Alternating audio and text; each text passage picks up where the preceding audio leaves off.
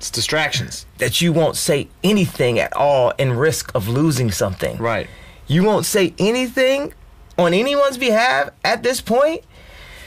You know, so if you have that ability to do that, to see that, you know, that Walt Disney ability in some way, you have to apply it.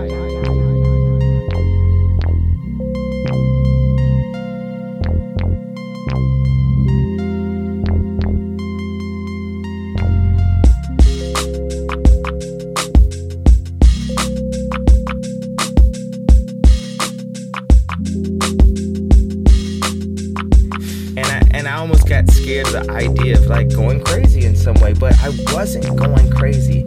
I was like the only person that wasn't crazy. you know what I'm saying? Like the I, I stand there I just look like is, is anyone else here seeing what I'm seeing?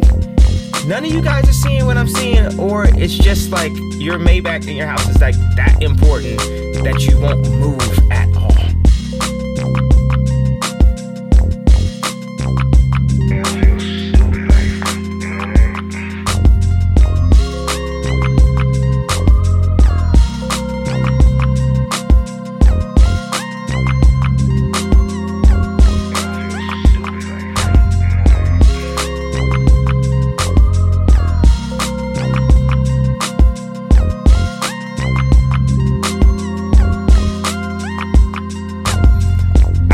here to be liked. I came here to make a difference.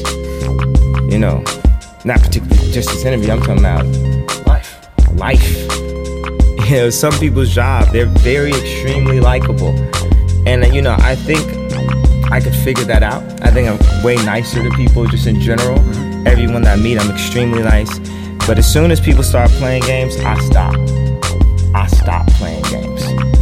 And at any moment, I can hit that yay button and we can go right back to day one.